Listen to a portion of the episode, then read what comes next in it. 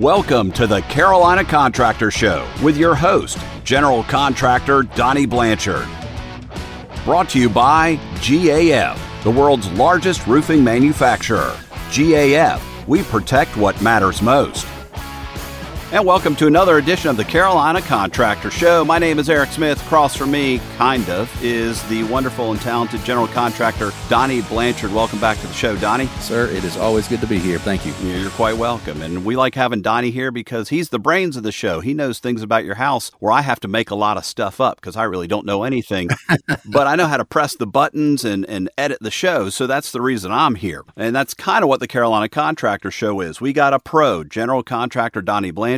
And then we got a smart aleck, me, and what we like to do is talk about your house. And we like to talk about the inside and the outside and the roof, and we like to talk about crawl spaces and electrical and plumbing and things like that. The website is the place to hit first, the Carolina Contractor dot com. We've also got links to past shows. And then we've got social media. You can stalk us online. We want to start off with a couple news items, and they relate to sometimes directly construction, economy, and how it affects construction, houses, and mortgage rates. And one of the things I found kind of interesting today, Donnie, was that the Virginia State Corporation Commission uh, last Friday approved Dominion Energy Virginia's plans to build a proposed coastal Virginia offshore wind project. Uh, we know what that is. That's going to be windmills. Well, they're not windmills. They're wind turbines, because that sounds sexier.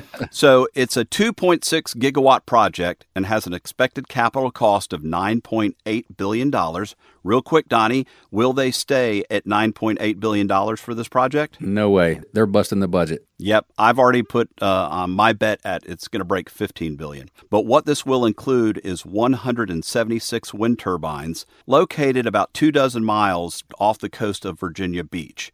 I just did a, a little quick math and divided nine point eight billion dollars by one hundred seventy-six wind turbines, and that works out to an average of fifty-five million dollars per turbine installed. This is something that'll take five to ten years to get to the full completion stage. When we did the uh, Net Zero by twenty fifty show probably a year ago, we made the statement that renewables may be the answer, but you know, this push for all electric cars and what that would do to our power grid, our current power grid, that is, I don't see this being a quick and easy thing. And while I'm all for renewable energies, you know, th- these wind turbines being twenty-seven miles off the coast, that's about half of where you go to hit the Gulf Stream if you're a deep sea fisherman. So they're a long ways out. And uh, just generating the electricity, getting that electricity back to land and making it useful, you know, it sounds like a big to-do and doesn't sound realistic per my capacity, but, you know, these guys are a lot smarter than I am, and, and hopefully they have something figured out, and they've done the math where this ten billion dollars investment is going to pay off somehow down the road. And to put that in perspective, ten billion dollars is a big, big number, but I also read where across the country in California, they're building the Intuit Dome, which will be the Clippers' home arena, and to put it in perspective, they're only spending two billion dollars on that whole project, and the good news is the Clippers don't have to share the Staples Center, or I guess it's called the Crypto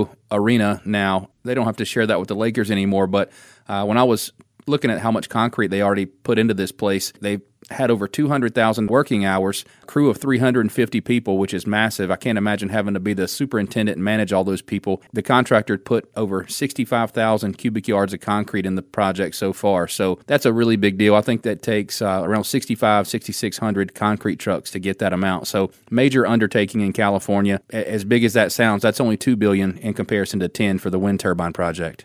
I teased earlier at the beginning of the show, Donnie, that we've kind of got a two-parter. So we wanted to do two shows, and it's all on hurricane prep and what to do before and after the storm. So we're titling the first part of the show, The First forty-eight hours Before a Hurricane Hits. The storm season predictions for this year are fourteen to twenty-one named storms, six to ten hurricanes, and three to six of them being major hurricanes. Just one major hurricane hitting the southeast can mess up what is already a supply chain mess.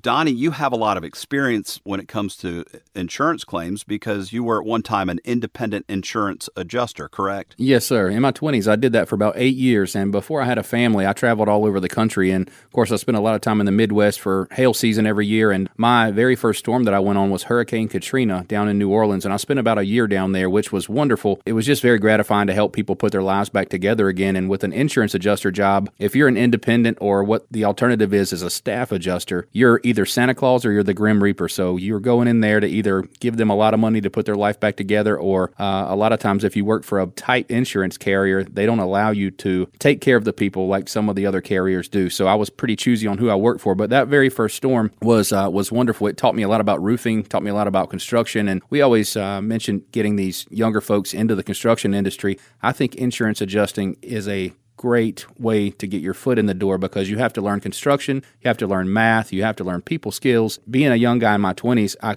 kind of had a base for all that. Being deployed and living in a camper for eight, nine months at a time in an alligator-infested campground beside of a railroad track was just one of those things I needed to go through to realize how good I had it back home. And the money is there. If you are an independent adjuster, you basically work for a bigger contracting firm that will they will sub you out, so to speak. So you're a subcontractor, a ten ninety-nine employee. They normally have contracts with all the bigger insurance carriers for a time just like that. So they will deploy three or four hundred guys to an area, and you have to work out all your own living situations. All that's on you, and the people who deploy you don't worry about anything but just getting the numbers there, and they send a bunch of well-trained guys in, and you have the potential to make anywhere from thirty thousand dollars to forty thousand dollars a month if the storm is big enough. Uh, to comment on Hurricane Katrina, they approved a square-foot method down there because they couldn't get money out fast enough. I worked for State Farm down there. They approved this method where we basically measured the perimeter of the home, and then we put a tape measure up the wall to show the level of the flooding. And at eighteen inches, which is the height of the outlets in the house, there was a certain price per square foot. If you hit four foot, which is the drywall mark, there was another uh, increase. And then, of course, if it was above that four foot, basically you bought the farm. And these flood policies only maxed out at two hundred fifty thousand dollars, which is still the max for a flood policy now. But there were times when I was getting paid a percentage of what I wrote these people in terms of the claim. And I was making five thousand dollars a day in some Uh, circumstances because they approved that square foot method, which allowed me to close, I don't know, five, six a day. And that would normally be unheard of. And I've never made money like that since. But, you know, as a young man in my twenties, I went down there with about seven hundred dollars. And my first six weeks down there, I made over forty thousand dollars. And it was wonderful, a great experience. And I highly recommend any of our young listeners, if you want to do something, maybe you didn't join the military and you wanted to see the world, this is the way to do it. What it requires is getting a license. You don't have to have a contractor license. You go take a test for an independent adjuster and put your name in the hat. Train under somebody that's been doing it for a while, and it takes a good year to get the skill set that you need to be able to go out and do it by yourself. But if you're okay with living independently in a hotel and traveling all over, maybe you don't have a family or children yet, I think it's a wonderful way to see the world. Well, let's jump into this, Donnie. What are some of the things to make sure you have in place before a hurricane hits? Again, the first forty-eight hours. Well, knowing your insurance carrier information is the most important thing. A lot of people just have homeowners insurance, and they say, well, if something Something happens, I'll just call my agent and figure it out then. But it's very wise to understand things like your deductible, your policy number, uh, the one eight hundred number to call to initiate the claim. If you have a claim, and, and I have to word this differently, like we don't live at the coast, we live inland, and so it takes a pretty major hurricane to hit us, do damage, and and cause us to have something that damages our house or makes for a worthy claim. But if you, in fact, have a worthy claim, you need to get in line as soon as possible because chances are your whole zip code got hit and everybody's going to be calling the night of or the morning after. So getting in line is going to assure that you don't have to sit there with a damaged house for any longer than you have to. So uh, normally takes these adjusters a week to mobilize and get to the area. It takes them another week to schedule you and get out there to get to you. And then it could take another two weeks for you to get your money to start with the repairs. So get in line is my best advice there. Um, if I had to say secondly, it would be have a relationship with a contractor or a roofer at the very least before this happens. So if you don't know a roofer, if you don't know a contractor, it's good to ask around and go ahead and get your referrals and have two or three people on hand that you can call on should something happen, and maybe even touch base with them when you know the hurricane's coming. Hey, if something happens, would you be available to tarp my roof, for instance, because that's a common thing after a hurricane blows through. And this is something that you and I have talked about before. But take pictures of all four elevations of your house. People don't ever think about things. You pull up to your garage, you walk in that door, and there may be two elevations of your house that you only see once every couple of weeks. And it's good to do this anyway, just to have a record of what your house looks like before any storm, because we could have, you know, a summer windstorm pop up and, and do the same amount of damage. So definitely document everything. And this is something that you commented on, is take an inventory of your home. It's good to go through and take pictures of all your contents, because contents coverage is a real thing in insurance. You know, coverage A is the dwelling, coverage B would be accessory structures, and coverage C in the insurance world is contents. But uh, if your contents get damaged and you just throw all those away and have to fill out a contents list, it's much, much easier to have pictures of all your furniture, all your appliances, all your clothing, and uh, pretty much just anything that through your house. And it what it takes twenty minutes to go through and document all that, and it's just a wise investment of your time. And the last thing I'll say, if you have a three-tab roof, which a lot of people don't know if they have three-tab or architectural, if they never think about roofing or don't have a lot of construction experience, but a three-tab roof basically looks like a brick pattern on your roof. So there are Uh, twelve inch wide by five inch high shingles, all independent of each other, and a three tab because there are three tabs per shingle.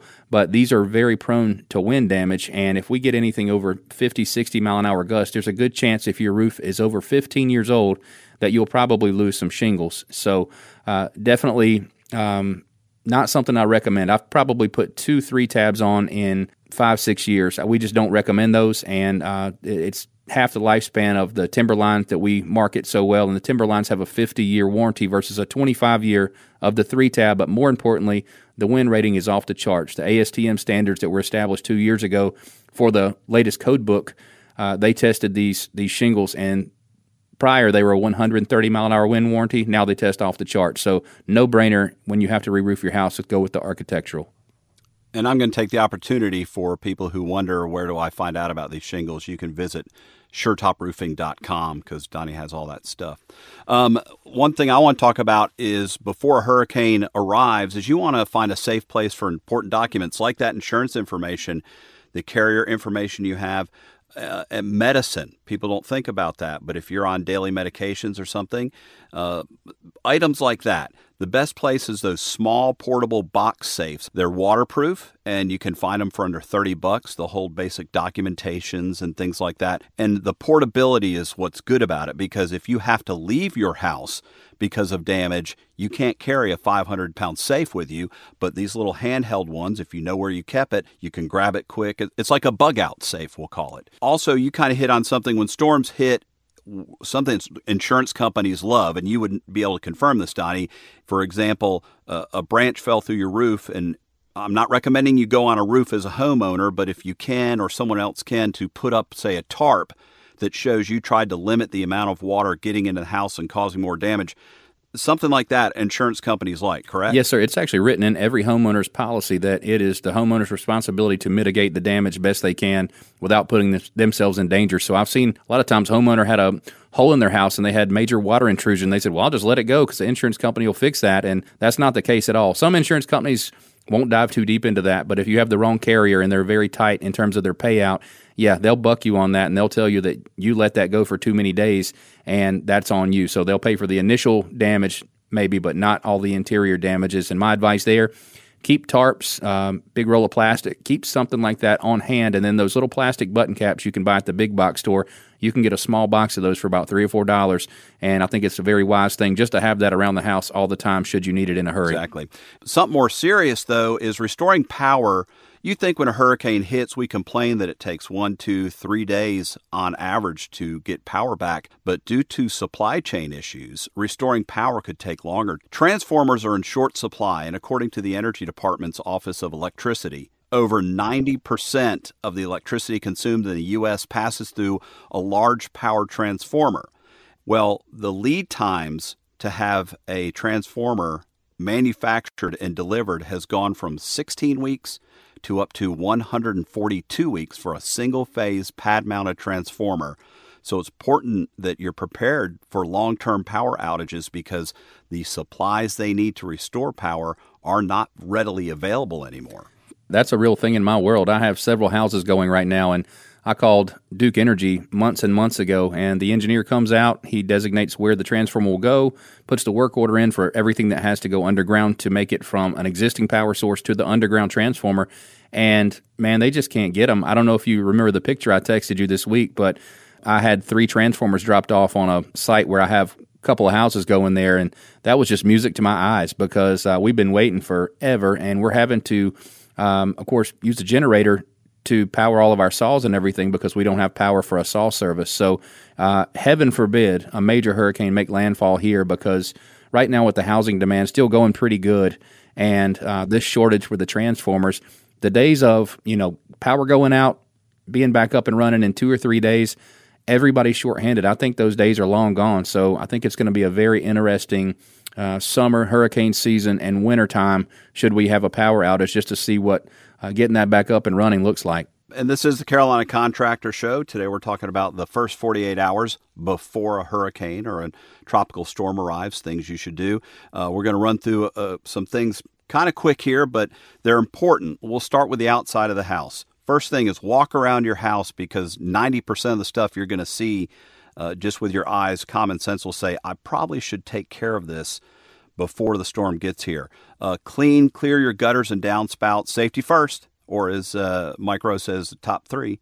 Don't take on any gutter maintenance work yourself if you're not comfortable with it, or if you're not comfortable putting a ladder against your house to climb up there, and clear out your gutters to make sure the water will go through quickly and not be blocked. But get that taken care of. And also before a storm hits, but any time of year, you get a yearly roof inspection, because that can stop a lot of stuff right off the bat. And you still have SureTop Roofing still has uh, free roof inspections, correct, Donnie? Yes, sir. We do it every day. Another thing is you can walk around the yard and look up. And I want you to look up at your trees. Look for dead branches. Look for trees that maybe it is time they get pared back. Right. I want to comment on one thing with the tree situation, because I've seen a lot of down trees. I've went behind and re- done a lot of repairs, framing and roofing-wise, behind a lot of trees that actually made contact with a house. And there's nothing worse than that, that leaning pine tree, and it's leaning in the prominent wind direction. So a lot of people don't put thought into that, but our prominent wind comes out of the southwest, and so if you have a pine tree on that side of your house and it's leaning towards your house, there's a you're on borrowed time. There's a good chance that if a high windstorm comes through or a hurricane, and I guess hurricanes come from the east, so that would be the opposite direction, but if something's leaning, you would be wise to go ahead and have that taken down, and uh, especially because the tree companies always charge more after the storm. But maybe the insurance company pays for it. That's just one of those things where you risk your family's safety. And uh, from a structural standpoint, if a tree falls perpendicular to, say, your roof, I'll say trusses because that's what everybody calls it, but your roof trusses, your roof rafters, if a tree falls across those, chances are the strength of those rafters are going to hold that tree from breaking through the attic. But I've seen a couple of nightmare scenarios where the trees fell parallel with the roof system, and so they fell basically in the cavity between the rafters, and when they hit that, it's only the top plate of the envelope of the wall that should stop those, and a lot of times that top plate is just a double two by four, and so I've seen trees hit perfectly between the rafters and go all the way down to the bottom floor. So heaven forbid a hurricane hit, you know, get everybody, don't Don't occupy any bedrooms upstairs, because it's just not smart, and even if the kids buck back and they want to go hang out in the room with the door shut, that's the time to put your foot down. Now, I am the one weird person who, if I know a tropical storm is coming, I go out and mow and trim and blow my lawn, and people are like, well, you should be covering your windows and buying milk and bread. Well, I found out through experience, because I'm older than Donnie, if you mow and blow your lawn and you have the time to do it before a storm comes, it makes cleanup after the storm easier. And it's also a chance to check things like your drainage ditches. If you're living especially out in rural areas and they just do a ditch, make sure it's clear. If you've got French drains or a system in your house, uh, look for blockage or debris. And if you have a street storm drain out in front of your house like I do, I've got a couple of them, make sure that's clear. We think, well, the city takes care of those. But sometimes after a standard summer thunderstorm, you can get a lot of pine needles and branches and stuff and block those up. And that can cause a backup and, and make your street drainage harder. It can back up in your yard a little bit. So clear out those things. The other thing I noticed is when you walk around the house, think this: if it can blow away, it needs to be secured. Lawn furniture, umbrellas, trash cans, kids' toys, uh, gazebos and tents, and even trampolines. We've seen the videos on like Instagram. They're like parachutes if the wind gets under them and they're not secured. So you can put them up, and if you can't, secure them with industrial ties. We had a gazebo, and this was not a tropical storm. It was just one year a strong thunderstorm came through and lifted our ten by ten gazebo up and threw it about fifteen feet into the fencing. It was a wood fence. It didn't damage the fence or knock it over, and I was able to salvage the gazebo. But uh, the following spring, I think, my wife called somebody and they came in, bolted it down, and it's it's got to be fifteen years old, and we still have that gazebo bolted down onto the concrete. And the last thing I have from personal experience is having a sub pump or a submersible pump and have the hose connection or extension already on it. And the one I got from Lowe's was like a hundred bucks, and I believe it pumps up to four gallons a minute, so four times sixty times twenty-four, you can get rid of a lot of water in a case of an emergency. One thing I want to add in there is gas up your car, gas up all the things that you may need. If you have a side-by-side or an A T V, you know, it's good to get gas and everything, because there's definitely going to be a line at the pump after a hurricane hits. And if you have an electric vehicle, please charge that thing. And I know that goes without saying, should be a no-brainer, but a lot of people just don't think about it. They expect the best. Maybe they're overly optimistic and they let that go. But um, you made a note that said, I wonder what the E V owners will do when, you know, extended power outage happens. And I don't know, maybe use the generator to charge the car, and then that only works until you run out of gas. So it seems like you just can't outrun those darn fossil fuels. The next thing I wanted to say is if you got a grill, and of course we talk about grilling here and there, um, you may have to rely on that thing just to feed the family, especially if your freezer goes out and you've got all this meat stored up that you either let go bad or, or go ahead and cook, then, you know, you may become a grill master in a weekend's time. But um, making sure that the grill isn't out there in the, the elements, if that's your only means to feed your family, just taking care of that, making sure, like you say, it's secure or maybe moved in the garage and, and just out of the weather for a hurricane event, should that happen. And I would say, to round out the list, have hurricane party supplies, because you could be a hit if you're the only person that thought of that in your neighborhood. And, you know, an extended power outage, people tend to go a little bananas, and, you know, uh, keeping it on the up and up and keeping everybody in a good mood is a great idea. This is the Carolina Contractor Show, and we're talking about the first forty hours before a hurricane arrives, some prep things you can do. And let's jump inside the house real quick, Donnie. People know they have a fuse box, but they might not know anything about it. And it's really important that the fuse box is labeled on the door. You can have a list of what each fuse is powering, and, and that helps you quickly locate a specific issue to turn something on or off, you know, when a fuse pops. Don't modify or connect anything to a fuse box without an electrician. And you have, am I correct, your generator is tied to it? Yes. So I have a transfer switch on my panel, my main panel from the house that uh, powers basically the bottom floor, the heating and air, and all the major appliances. I have a transfer switch that I can flip off. And what that does is it re- it cuts off your ability to backfeed into the power grid. And uh, I actually have a... Um, an outlet on the outside of my house so that I can plug a generator in right to the outside of the house, crank the generator up, go flip the transfer switch, and I'm back up and running in about fifteen minutes. So that's definitely a worthy investment. Probably cost a, a grand, fifteen hundred dollars from an electrician to come out and do that, but it's definitely a wise investment if a portable generator is your only option to heat or cool your house. And it's, of course, it's not going to cool it. If you have gas heat, then of course it, it that will give you heat in the winter, but Uh, a generator that will power an air condition is is a really expensive thing. So the best you could hope for is keep a couple of refrigerators or freezers running and some ceiling fans, and that should get you through. I noticed this the other day when I was blowing my lawn. I've got cordless uh, blowers and mowers and trimmers and stuff, and you need to make sure you not only charge your cell phones and things like that, but you got to charge your cordless power tools, because if you do lose power to your home and then you need to go out and do some yard work after a storm, if they're not charged, you're not going to have any luck doing cleanup because your drills and blowers and saws won't work. If you don't have power at your house and you need to charge your phone, don't forget your car. So make sure you have a charger for your car, because you can go out to your car after a storm and put a charge on your cell phone. Goes without saying, flashlights, uh, battery-operated lamps, and batteries are very good to have. Candles are romantic, but they're also a safety risk. My big pet peeve is bottled water. Every time a storm's coming, we hear news stories, and they have the cameras out going, bottled water is off the shelf. And I'm like, it, it, they send it to my house directly, too. So instead of worrying about bottled water, maybe buy jugs, storage containers, even milk containers. You can wash them out and put water in that in advance. You have plenty of time. Do you know you can use your toilet without electricity, but it needs water to flush? So have a couple gallons next to each toilet, or you can partially fill your bathtub so you have water to be able to flush a toilet. And of course, food. Non-perishable items, canned food, things like that. And as Donnie mentioned before, if you've got a freezer full of food, that's fine if there's a storm coming. But what you need to do is be prepared to cook that food if you lose that power, because once the power goes out and stuff starts to thawing, you might as well just go out to the corner block parties we said, take your grill to the dead end of the street and have some uh, friends over and, and eat steak and chicken and all that other stuff. Now, next week, we want to talk about the forty-eight hours after a storm hits your house, what you should do, and try to get some of this stuff up on the website. The website address is the Carolina Contractor dot com. Again, you want to listen to past episodes. You can download it, and this will be a prime example. You can listen to today's show, which is like part one, and then next week we'll do part two, and then you can just download them at your own and listen to them both or send them to somebody, and they can do that too. And if you have a question about your house, this general contractor, Donnie Blanchard, can answer them.